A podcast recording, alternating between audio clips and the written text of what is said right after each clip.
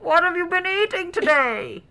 Uh, I saw you cup your fingers over your mouth, and I was like, I knew you were gonna do the ba- the Bane voice. It was awesome. Uh, can you briefly do your Joker voice while we're here? Just give the people what they want. Uh, we have uh, a guest, uh, Chloe Ditloff, and she uh, loves this. Chloe Ditloff, welcome to the show. First time appearance. You are a f- friend of Parth. Long time or short Oh, long time. Take it back to sophomore year honors chemistry. Tell us a story about Parth from high school. Or not, Well, you don't actually- have to. No, I'm so glad you asked, Just, Trent. ju- just a short you, one. Yeah, I'll tell you how um Parth like we started a friend group together. It was by we were in driver's ed together and he kind of sat near me and uh, our, our good friend Claire, and he just kind of turned around without asking and would steal our driver's ed packets without, and we didn't know him. He didn't say anything. He would just take them. That's not So true. copy our No, no, answer. no, no, no, no. Parth, This you want to give your side of the story? Because is- it sounds pretty incriminating. This is genuinely blasphemous, okay? And our Set mutual our mutual good friend Claire would set the record straight for me. But since she's not here to do that, I'll do it myself. Let's be clear. Did I not know Chloe? Yes. Did I steal her packet at driver's ed? Yes. But I did not just not say anything. I wasn't I was a gentleman about it. I said, Chloe, you don't mind if I take your packet and get the answers, right? And she was like, Oh, so you were "Ah." stealing her and answers. I said yes, and and, and and and it was a it was a good deal, is what I'd say. Oh, wait, so Yeah, yeah. do you think you wouldn't have passed driver's ed without, you know, cheating? Basically, No, no, no. Whoa, whoa, whoa. You're saying it here on the air. Uh, there's evidence. This is like in the social network when he says, I'm not suing you for cheating on your art history exam. And no, it's you. You cheated. Okay, okay. That's I. Well, thanks for asking, Trent. I had pizza most recently. Oh, dude, Um, I also had pizza. Oh my God, we're twinning. This is the, the first time.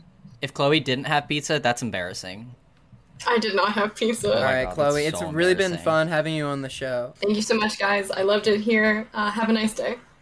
What What did you have? I um I had um some soda flavored jelly beans. Why? were they? Th- That's Trent does not seem happy about that.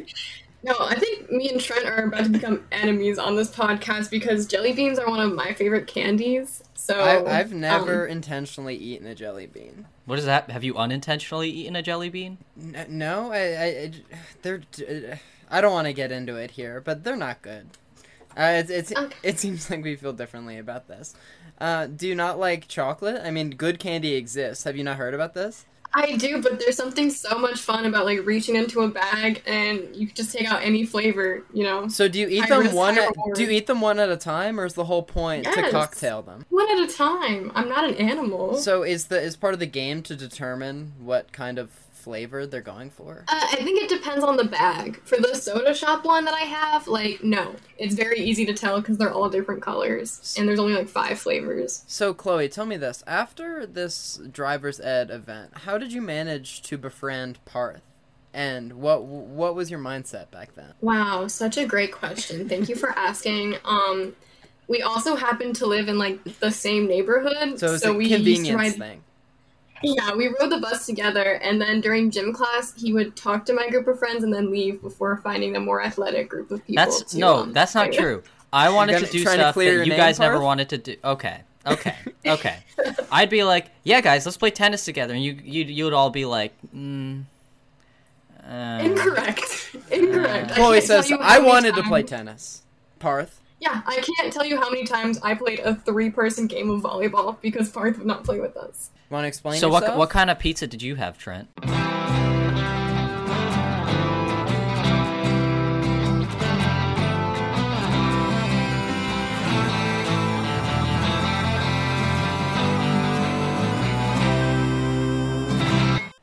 Um, welcome back to our show, Craft Services. Uh, we have a podcast. We talk about the movies. Uh, each week, we interview someone who worked on a movie that we like. Uh, this week or last week, rather, we talked with the screenwriter Dave Sirus, who uh, worked on The King of Staten Island. You know, alongside Pete Davidson and Judd Apatow. They wrote the script, and he was really nice. Parth, did you like the interview? I loved the interview. Yep. Uh, and if you want, you can go listen to that. But if you don't do. want, if you don't want to, then don't. You can just listen to us discuss it here. Uh, Chloe, Parth's uh, childhood friend, is along for the ride. Say hello. Hi guys, it's me, Chloe. So, What's your last name, Chloe? do you have one? Um, it's Chloe Ditloff, but please respect my privacy in the future. Uh, Thank you. So, Chloe, Parth said you really like this movie. Um, I mean, we'll, we'll we'll get into the nitty gritty later, but it seemed like the reason you were invited on is because you uh, you're adamant. I, I can see that that that like that glimmer in your eye. yeah, actually, what qualifies me to be here is that I think Pete Davidson is hot, so I texted my friends nonstop to watch this movie. Um, but I actually really liked it, like a lot, and especially on my second rewatch, I liked it even more. So uh, I'm so so. Tell me, is it is it only because he's hot? Like, did you think he was hot before, or like, do you watch all of his movies because he's hot, or is this the first time? And do you like his no. acting? Because he kind of plays Pete Davidson himself in every movie. Well, um, I'm gonna disagree with you a little bit on that, but um, no, I'm a fan of Pete Davidson. I think he's very funny, and the reason why I really started watching this stuff is yes, because he's hot. But I actually really do enjoy his humor, and I think he's got a good career as an actor ahead of him personally. Oh, oh, I, I, I couldn't agree more. I just think it's, uh, he's, it's undeniable, like how Seth Rogen plays some, you know, pivoted version of himself, or, or, or Michael Cera. There are examples. There's some validity to this statement. Do you like him on SNL? Can I, I don't want to slander SNL on air. Like it hasn't been like No, do it. Good. Do we only had one of its writers on our show? Go ahead. Yeah, do That- it. yeah, just last week, Chloe. So feel free to just criticize their recent content. Well, I actually love SNL and they've never done anything wrong. It's amazing. Well, I just like think that um like I like Pete on Weekend Update the most probably, which kind of falls into what Trent was exactly saying about him playing Pete Davidson. But I think he's funny, yeah. And I think that's all you need out of a comedian. So wait, so Chloe, riddle me this: Did you purchase it for twenty dollars when it was first released on home video? No, my parents wouldn't let me. So what do you mean your parents wouldn't let you? So what was? Uh, where'd you go from there? And wait, why were your parents so involved? You're you're an adult. like do I it know, yourself. I live at home. I live at home. Wait, so did how did you? how did you end up watching it? Yeah. I waited till it was on TV in January of 2021. But it seemed like you were so desperate. I know, and you can like Parth can attest to this. I was really disappointed. Why didn't you rent it on your computer? I don't know, man. All right. I that- didn't know I was being interrogated on craft services. So Trent, yeah. um, Wait, you want to start I'd an like you to I'd like you, interrogation I'd like you to stop bullying my friend that we've graciously invited onto the show. If you could Uh, do that, that'd be good.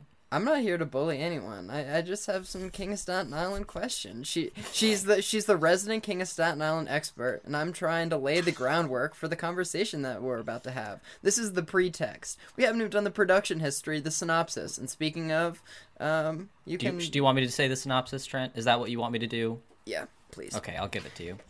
Um, this is a long one for an IMDb synopsis. I know it's usually one sentence, and I thought that that was the whole point.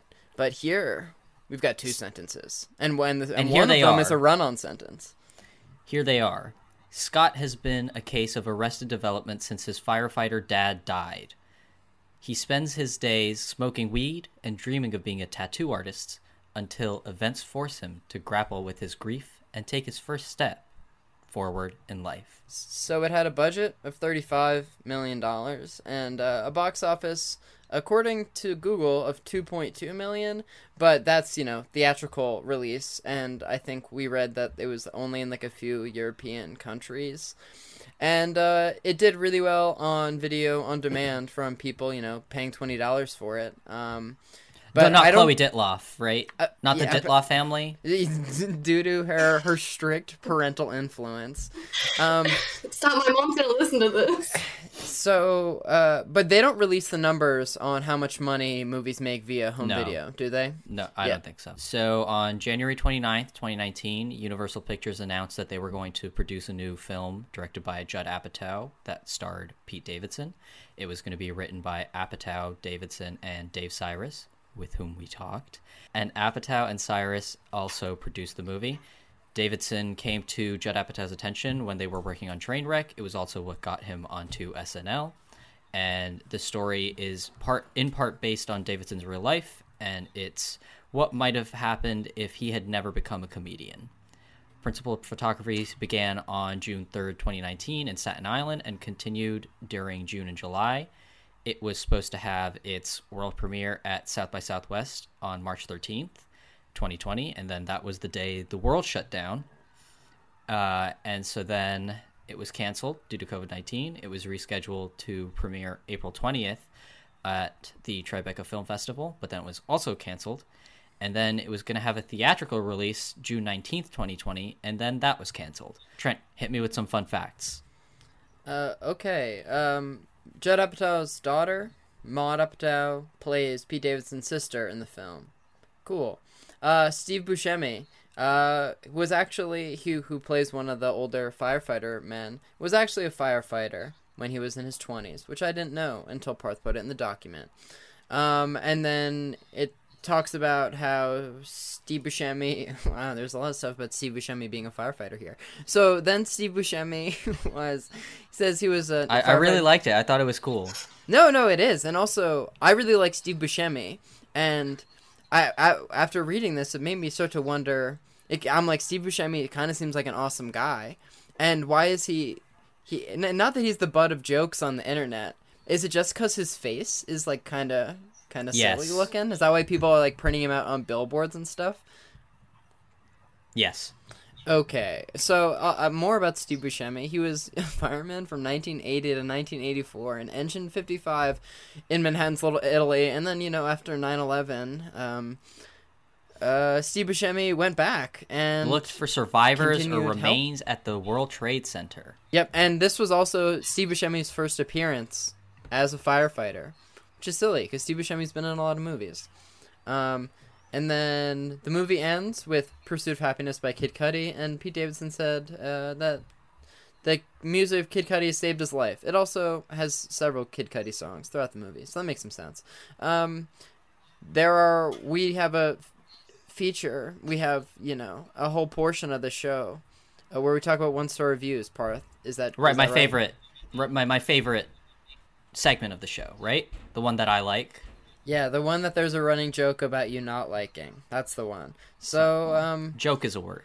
let's get the show on the road. This first one, the name is by Sharon Karen, and like that, like it'd be funny if that were real, but it seems too good to be true. Um, it says, if you like smoking weed and doing hit and runs, you think that's funny? You need psychological help. Isn't that the best? Don't don't forget the three exclamation points. Yeah, I like how Sharon Karen, she's just like illegal stuff's happening in this movie. Unacceptable. Because She also you know, called it an um, immature movie. I feel like most movies um, involve some sort of crime, often by the protagonist, and uh, you know it's usually considered okay. This one is from Amazon Customer, which is uh, kind of a fortuitous name given that this was a review done on Amazon, um, weirdly enough. And it starts with Don't waste your money. We started watching The King of Staten Island, but I couldn't watch any more of it. It's just a bunch of losers doing things that losers do. And this movie was released on VOD. For some reason, my sister was really enthusiastic about renting it, and she rented it, and her and my dad watched it. And afterwards, I asked my dad, "Hey, how was the movie?" And he said, "Well, you kind of just hang out with Pete Davidson for a while. And then there's like a robbery, and there's like kind of some romance, and there's some family stuff too. It's okay." And I think that was like the nice version of what this one star review is saying. Yeah, I think Chloe, it's your time to shine for the third review, which uh, isn't about the movie at all. Yeah, great. This piece by Samantha Sherwin is entitled Accidental Digital Order. um, it says, somehow accidentally ordered this. Not sure how when I was not even logged in. I also would. It lay it lay twenty dollars for a rental. I was able to cancel the order by clicking on the movie to watch it and then clicking cancel this order without clicking to watch. Now we wait for a refund. Imagine accidentally renting a movie and then be like, "Fuck Night at the Museum 3" because I accidentally clicked the rent button for 3.99 for HD. You know, it's not Night at the Museum We- 3's fault. We always and you were able to cancel the order, and now we wait for a refund. You know, Yeah, and this review is just straight up confusing too. That wording, mm, Yeah. something else. Chloe, I was gonna say you uh, uh, you articulated really well a problem we have on the show with the one star reviews because often they're written in rage and you know people don't complete the words or they probably you, you don't proofread like a rage um, a rage review and uh, it's hard to, to go back like you know hindsight's 2020 people aren't in the best frame of mind when you're writing a, a one star review Is it time to get into thoughts? Trent, Chloe, are we ready? It, it sure. I'm ready. Yeah, we're 20 minutes into our movie podcast. I guess it'd be a good time to start discussing the movie. Chloe, you're our guest, our esteemed guest, and resident uh, driver's ed helper. Um, Yes. Wait, did you guys all pass driver's ed, by the way? I got a 98, Yes. baby.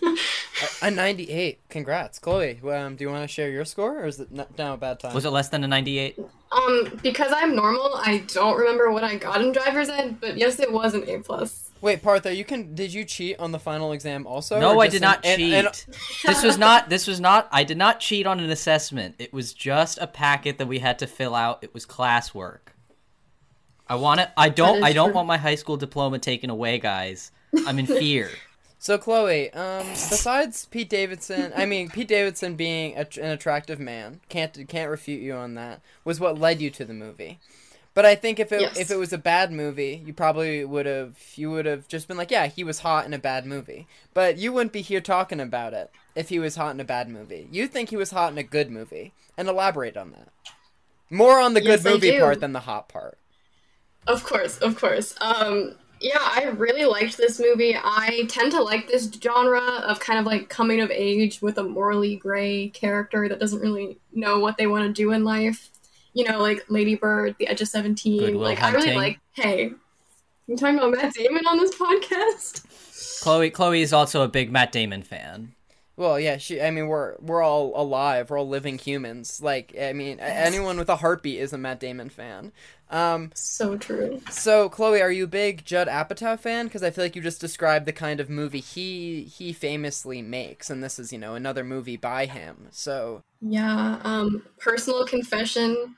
This is my first rodeo with him. I'm sorry, guys. Oh my! How oh, heavens. exciting! Well, what you? But what you think? Uh, well, well, well, let me Like- let me like- be the first to I'm- tell like you. The the- rest of- of his movies are kind of like this. It seems like you would like them, since many people. Great. can- I guess I'll. so you haven't seen, you know, Superbad. I love Booksmart. Well, though, he which he didn't direct says is pretty Similar. He didn't direct Superbad. What did he he produced Superbad? Yeah. Yeah. I, I feel like he's a more famous and prominent producer than he is a direct, writer director. I mean, as successful he is. I would disagree with that. Okay. Uh, wait, but Chloe, you saw you saw Booksmart, which I liked also. But I, I think a you know a shallow review, as I think you were about to say, was something like, yeah, female super bad. That is not what I was gonna say. I was gonna say people compare it to Superbad. Oh well, I I think uh, well, I mean, Beanie Feldstein is you know related to Jonah Hill, so I mean, th- there are parallels to be drawn, but um, yeah, I've heard the the, the Booksmart people be like, hey, you know, stop, you know, we're, we're just because we're two girls walking around, that doesn't make us like the one two guys walking around movie. We're our own thing. I understand that. But Trent, uh, I understand you also watched this movie. yeah, I watched it again this morning. Um, I wasn't. But Parth told me uh, that we had a, a really uh, a heartfelt guest coming on. and He's like, "Hey, I know you feel kind of indifferent about the film, so just take it easy on dear Chloe." I And- didn't but- say that. I did not say that. But I watched it again this morning, and I really had a change of heart. Uh, I don't know if it just caught me at a good time. I have some flaws, but there. I, I think on the whole, I'm really happy this movie got made, and I think Chloe, obviously, you've never seen a Judd Apatow movie, but I think, um, in terms of the movies that he makes, I think that this is one of the better ones. I think that it he really ups his game in like a visual style, and it like looks really nice, and I I think he's got a really good focus in this one. I think sometimes he has the problem of just sort of sort of letting his stories run amok, and I think with this one he's telling like a real story. Um, and and you know I think Davidson is obviously the star of the show, and he's very good. I would say. Well, so speaking of Judd Apatow movies famously running amok, as you said. A common complaint is that it's 30 minutes too long.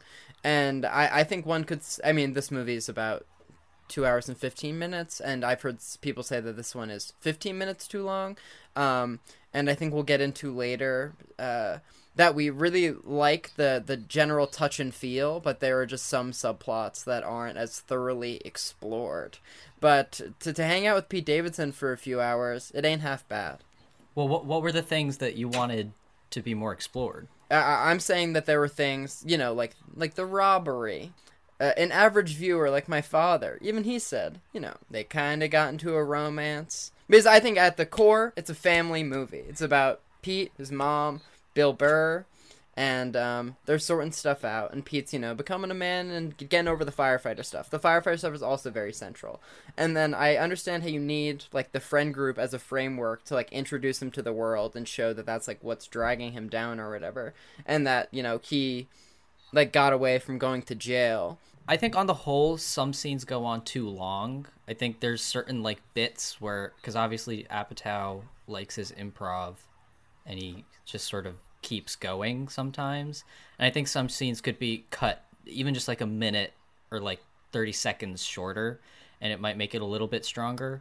But I would actually say my biggest, I mean, I guess we're fully into spoiler territory, but um, my biggest issue with the movie is the ending because I think it ends uh, too abruptly. I don't have an issue with anything that happens at the end, but I think that it ends uh, like I was almost shocked that that was where it ended. Chloe, I you, concur. you're giving me you're giving me you're giving me grimaces. You're giving me the same grimace when I said, "Chloe, would you be so kind as to give me your driver's ed packet?" And you said, "Parth, get the fuck out of my face. I don't fucking want you to touch me." I did say that. That is true. They just rush a lot of progress at the end, and they're like, "Well, he." It, it seems like he, he's putting some effort into caring caring about this girl, and uh, now the movie's over. He's, I understand he's starting to turn things around. No, like I love the ending. I love that kind of uncertain feel you have. I also love how like even just like the vibe feels different. Like when he walks out into New York and he looks up, like like the lighting just feels like it's a strange, like a much more warmer glow than in like Staten Island.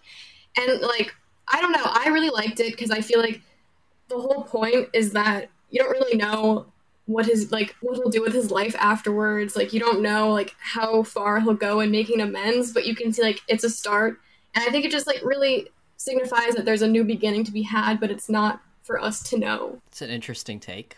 I, I think my, my, my well no, I don't I don't disagree. I think that my my issue with it is that it for me at least didn't feel as intentional. It it kind of felt a little bit more like we filmed there there is maybe another 10 15 minutes that we had and we kind of cut that and it felt a little it felt like it was supposed to be a happy ending but a sort of like like Good Will Hunting is another example of a movie that sort of ends on a somewhat ambiguous nature. We're not entirely sure where the character's going but we've sort of tracked the main character's journey so we kind of understand how he's grown. And i kind of feel like we we get the scene with him and the girlfriend at the end on the train and there's maybe like another 10 minutes of him doing something. I'm not entirely sure no i don't know entirely sure i'm not entirely sure what i want but um i felt like i just wanted something I'm agreeing with you, i'm disagreeing I with want you I want one more st- I want one more step before we get there. I want like I want like a five minute scene, just like like put a little cherry on top. Trent, you're making lots of Mm. sounds Nah. right now It's because I'm agreeing with your sentiment. i disagree with your It's just sentiment. uh, an odd phenomenon that I was thinking about watching this movie. I was like, it's a comedy. Yes. Uh, and, you know, so there are several layers of jokes. And it's like, I, I feel like the outright trying to make you laugh. Or, so, a joke that I thought that they really thought, or they were really trying to force to make funny was, and I did not think worked was you know Pete Davidson texting them when the robbery was happening. He was like, "Ah, you up? Wanna fuck?" i laughed So on and so forth. I and, thought it was funny. and it's because they needed to make the phone ring a bunch of times. I understand, but basically, I was like, I think this is a funny movie, and it made me laugh five to ten times while viewing it alone on my broken laptop. So that's pretty good. But none of those times were when I thought, like, we talked to Dave Sirus, you know, the writer, and we talked about some of our favorite moments, and most of them were just like little sprinkle on the day things that weren't ever in the script. And I, obviously, these are a lot of funny people involved. And uh, I just thought like the under the breath moments were really what got me, um, rather than you know some of the overwritten parts. But it's a comedy, and so you have to fill the time with jokes. And uh, uh, n- in no comedy is there really hundred percent success. rate. I I was fine with that joke. Um, but but like I do agree that like I think, especially with Pete Davidson and Bill Burr, the the majority of the things that are funny are just sort of how they react to things rather than like actual plot points. And I think like Bill Burr, I might like him as much as Pete Davidson in this movie. I, I was gonna say that the, the first time around, I was just mystified. I was like, Marisa Tomei, Bill Murray. Bill Murr. Uh, uh, yeah, uh, well, excuse me. the the the, fir- the first eighty percent of Bill Murray. Uh, no, Bill Burr. And I was like, this is a crazy Hollywood romance imbalance. But after I was able to look past his mustache, I was like, he's Yeah. really funny. Chloe, you gave me a face. You you didn't like Bill Well- Burr in this movie? No, no. At first, I was just shocked to hear that sentence, and then I thought about it, and on my second rewatch, like similar to the experience Trent had, I was like, wow, he like is actually really serving. You know, Bill Burr is not my favorite actor, but I really think like this was a role that was like made for him. I think. Yeah, and I, I think that's kind of the case with like the majority of these. Act- I mean, I think that's something Apatow's pretty good at is sort of casting people eh, so that they're not really acting, kind of. Because Bill Burr kind of is that like kind of angry, kind of trying to be nice, but not very good at it, at like kind of person.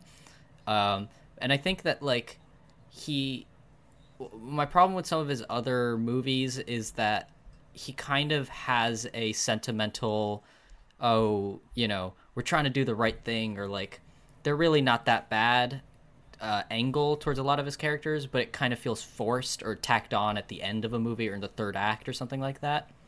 And i think something that they do really well in this movie is taking you know the the overall premise of the movie is a really sad you know like Pete Davidson's dad died or like his character Scott's dad died Yeah, they they say that in the and first and two minutes. and I think it, it it helps to sort of imbue the whole thing like at its core there is a sort of happy sad complex going on that I really like and I think that he he's able to take that out of Bill Burr and Pete Davidson in a really good way and I think that they're able to play off of each other in very interesting ways. Parth, I had this thought during the movie, and I was like, I know that this is the intention of every actor, but I was like, I feel like in, in this moment in particular, all the actors or all the characters on screen are just like little, you know, slanted versions of the actors, and isn't that like the definition of you know good typecasting?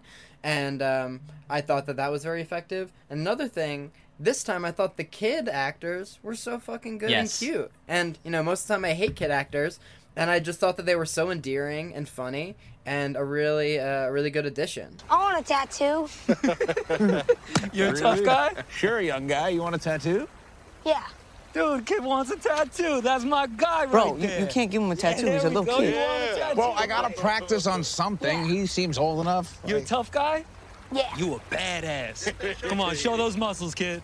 Come on. Yeah, both yeah, arms, both arms. to the Put them up there. There it is, Yeah. there it is. There we go. What's your name? Harold. I'm gonna call you Harry. Don't. It's Harold. Okay. Hell yeah. I like this kid. I need him in my life. He has structure. Guys, I don't think that's a good idea. I mean, we don't listen to anything you say.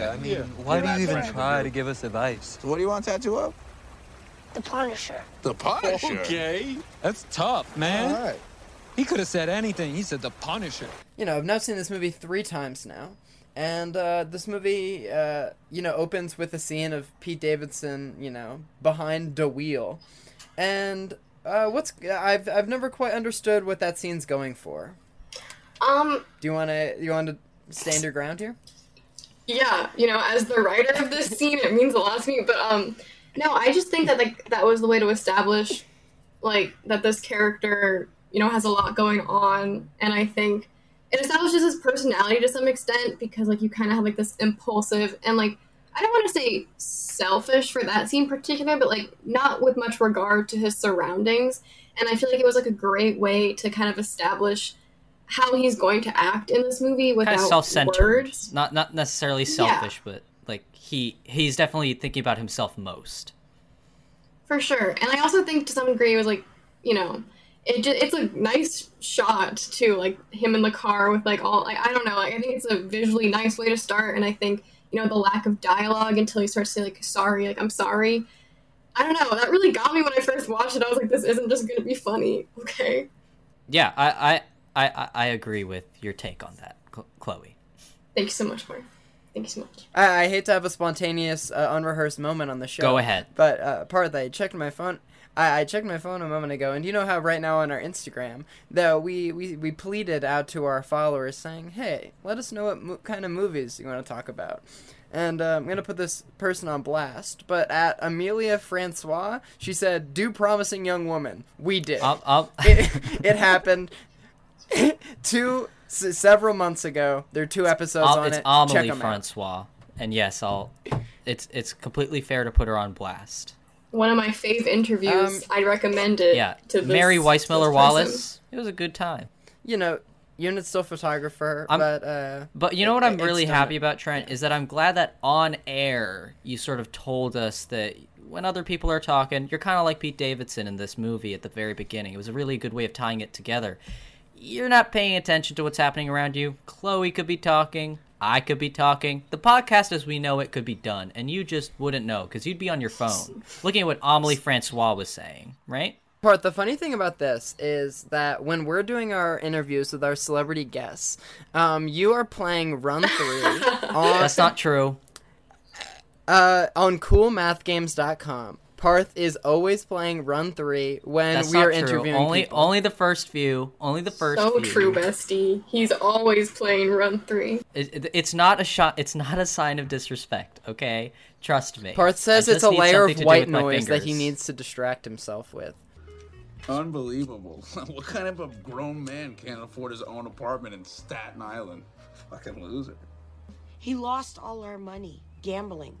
He is homeless, he's penniless, and he's a deadbeat dad. What is your mom doing with him? You know, my mom hasn't gotten laid in 17 years, so I think her bar is pretty low. Really? Yeah. He's good in bed. I hate to say it. All right.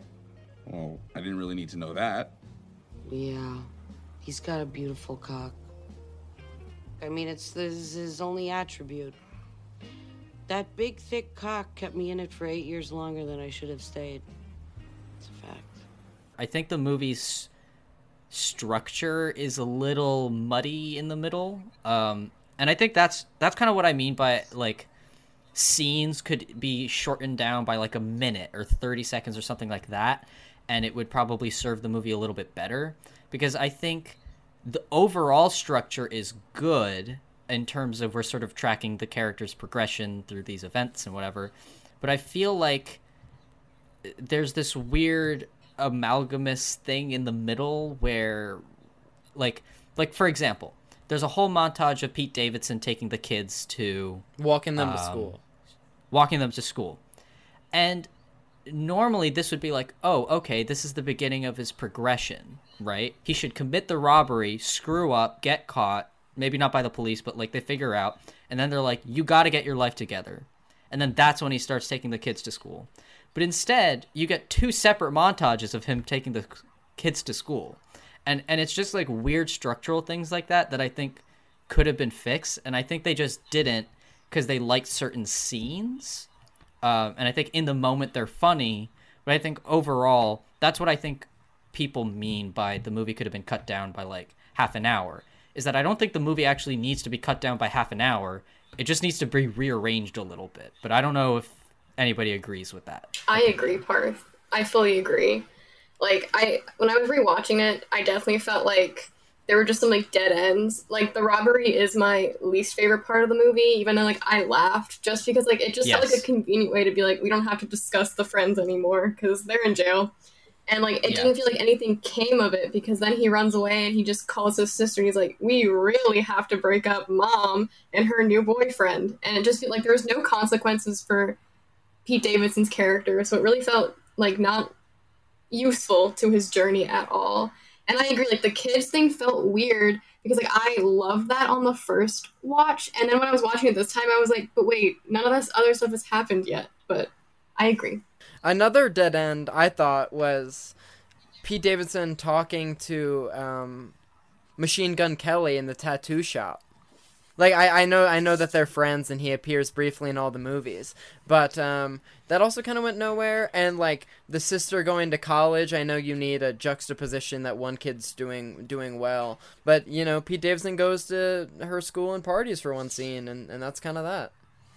Yeah, but the, the thing is, I don't have a problem with any one of these scenes because they all sort of function In the moment. as what happened. Well, they all function as the end of the second act.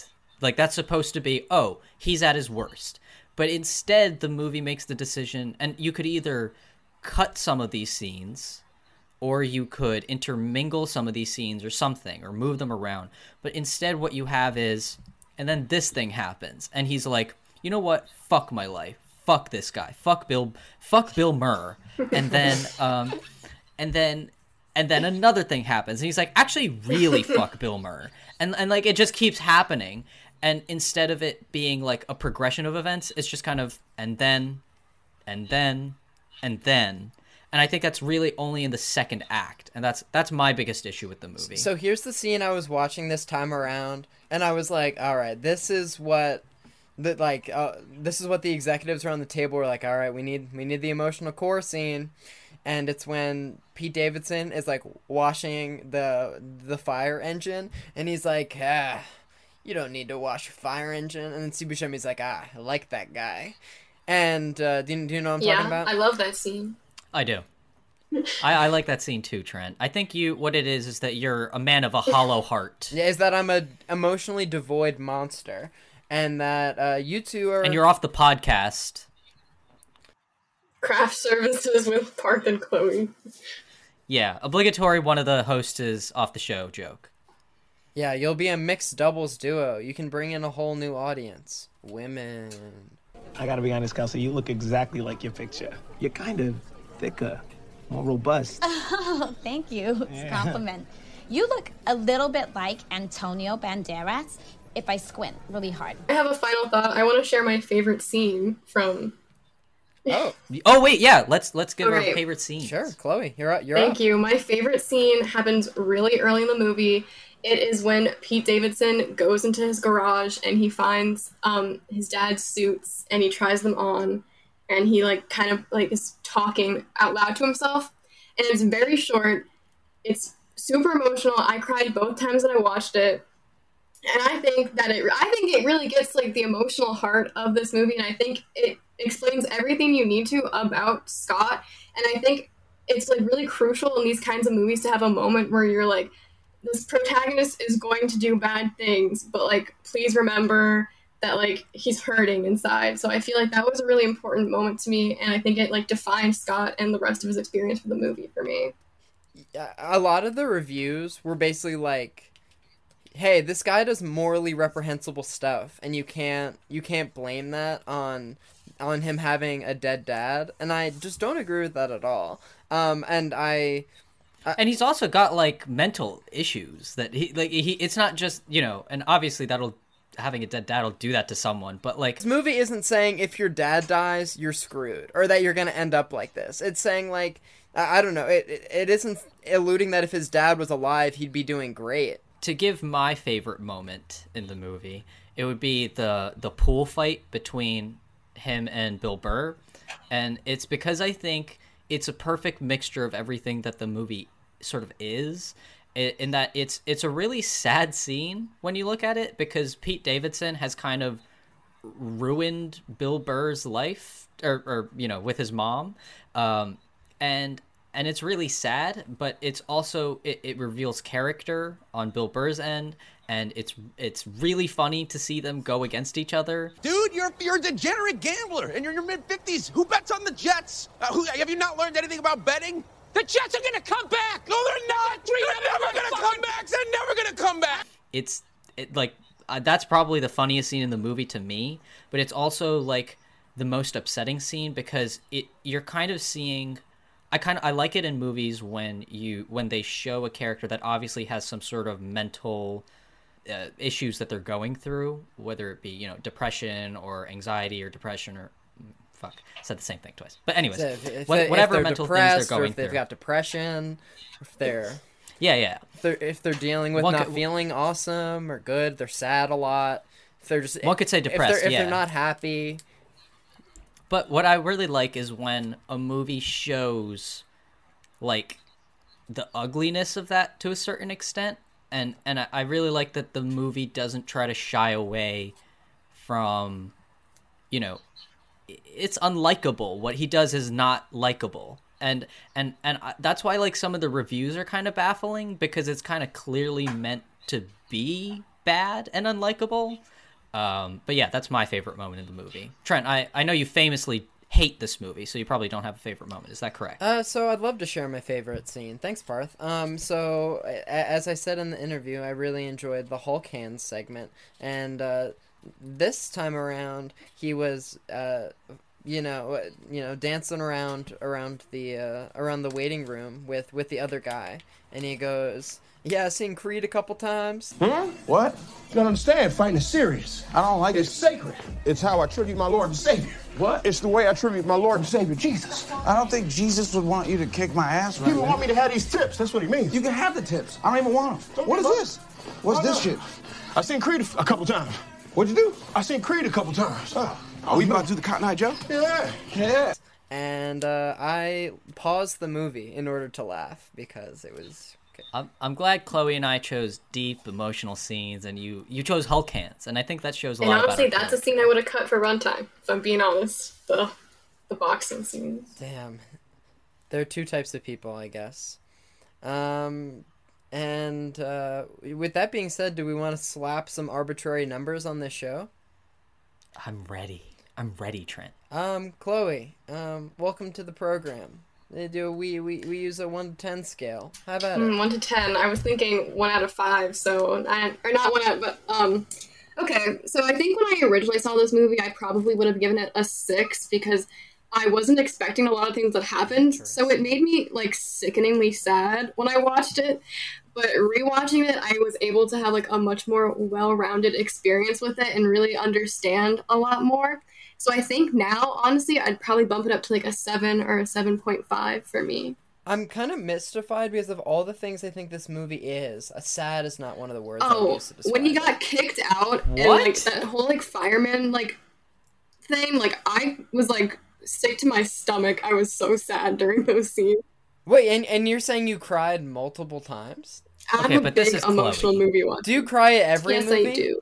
At- At what percent of movies do you cry at? I would say eighty percent. Okay, that's wild. Um, I, I, I've cried at two movies ever. What were the Um, films? But that I can't. Uh, it was um, "Call Me by Your Name" alone in a theater, and then uh, just a month ago, uh, new Jason Segel, Casey Affleck. Um, what's her name? Uh, You cried at a Casey Affleck movie. Yeah, it's called Our. How It's called Our antagonizing. Friend. I was. what happened. I, I was alone in the theater, and it got the best of me. Uh, but a scene that Chloe, you got it in the you got it in the show. I, I, I was far from shedding tears, but I think the most, you know, quote, beautiful, heartfelt moment in this that I think did hit home was when uh, they're going to the fire and Pete is along for the ride. And he's like, hey, the, these guys, or like, you know, uh, Bill Burr, who. Uh, who he thought was such a bad guy is actually like kind of a hero and he respects the stuff that his dad did and he doesn't think that they like shouldn't have kids anymore and you know it's uh That being said, Trent, what's your rating?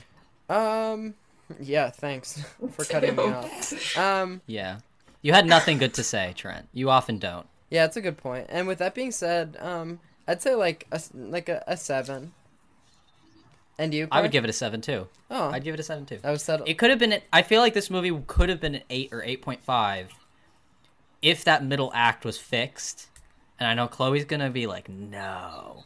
If they made the ending feel less short, if if they did something, I don't know what I wanted. I maybe it was like a final close up or something, but it kind of felt like it it like they chopped off the last 10 minutes of the movie. The, sometimes when I'm in a theater for the first time, there's a scene where it's like very close to the end of the movie, and there's and it's on a shot, and I'm like, I hope this isn't the last shot. And most of the time, it continues going because other people had that thought before, and I think this ended when I was like, Ugh, I hope it doesn't end right now, and then it ended. Sick that you guys don't understand the human experience, but it's okay. I wish you well. Um, so you're actually never coming on the show again. your So, mouth in the um, future podcast.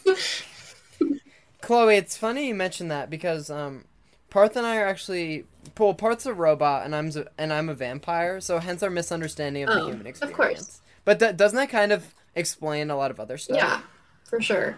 Especially how Parth spent like a week telling me that you didn't like this movie, and then uh, we all had the same rating. So I think that was interesting. Trent Trent to be fair spent a week telling me he didn't like the movie. I think that this miscommunication can be attributed to Parth's lack of honesty So and true. the fact that he, and the the fact that he has no uh, that he has questionable judgment in terms of cheating on assignments. And I did not cheat did on not- I any assignments. Wait, Trent Trent just watched the room. I okay, so I, I was I was halfway through. I mean, I'd seen the Disaster Artist movie a bunch Love of times, movie. and then I was half, and then I was halfway through the book. I was like, well, I should probably watch The Room for the first time now, and I watched it for the first time yesterday. And I texted Parth halfway through, and they go, "This is unacceptable." I go, I go the fir- I go, I'm um forty minutes in, and it's only been sex scenes so far, and. Parth, you said you had a case about watching The Room alone, and you suggested that I do not do it. no. Oh, but in, in conclusion, I texted Parth an hour later, and I go, the second half is much much easier to watch. Well, just because it's not all sex, and then it just you know it's bad acting and like stupid. and we know Trent as a vampire, is- he's not big on sex. I, I guess the room and vampire kind of is a through line. Um, but Parth and I, I mean, not to, uh, I mean, in, in Tommy Wiseau's work, we're not here to support other people's work. but, um, Parth and I were talking about how, um, Tommy Wiseau isn't an awesome guy.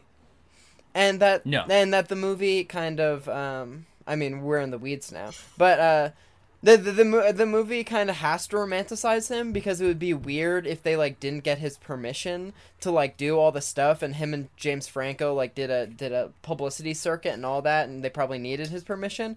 But uh de- definitely in reading the disaster artist book you know written by Greg Sestero not a good guy and uh at all. Bad person. And bad at making movies. And uh I see how uh one could derive a little bit of joy, but I'm kind of amazed at the cult status that this movie has achieved.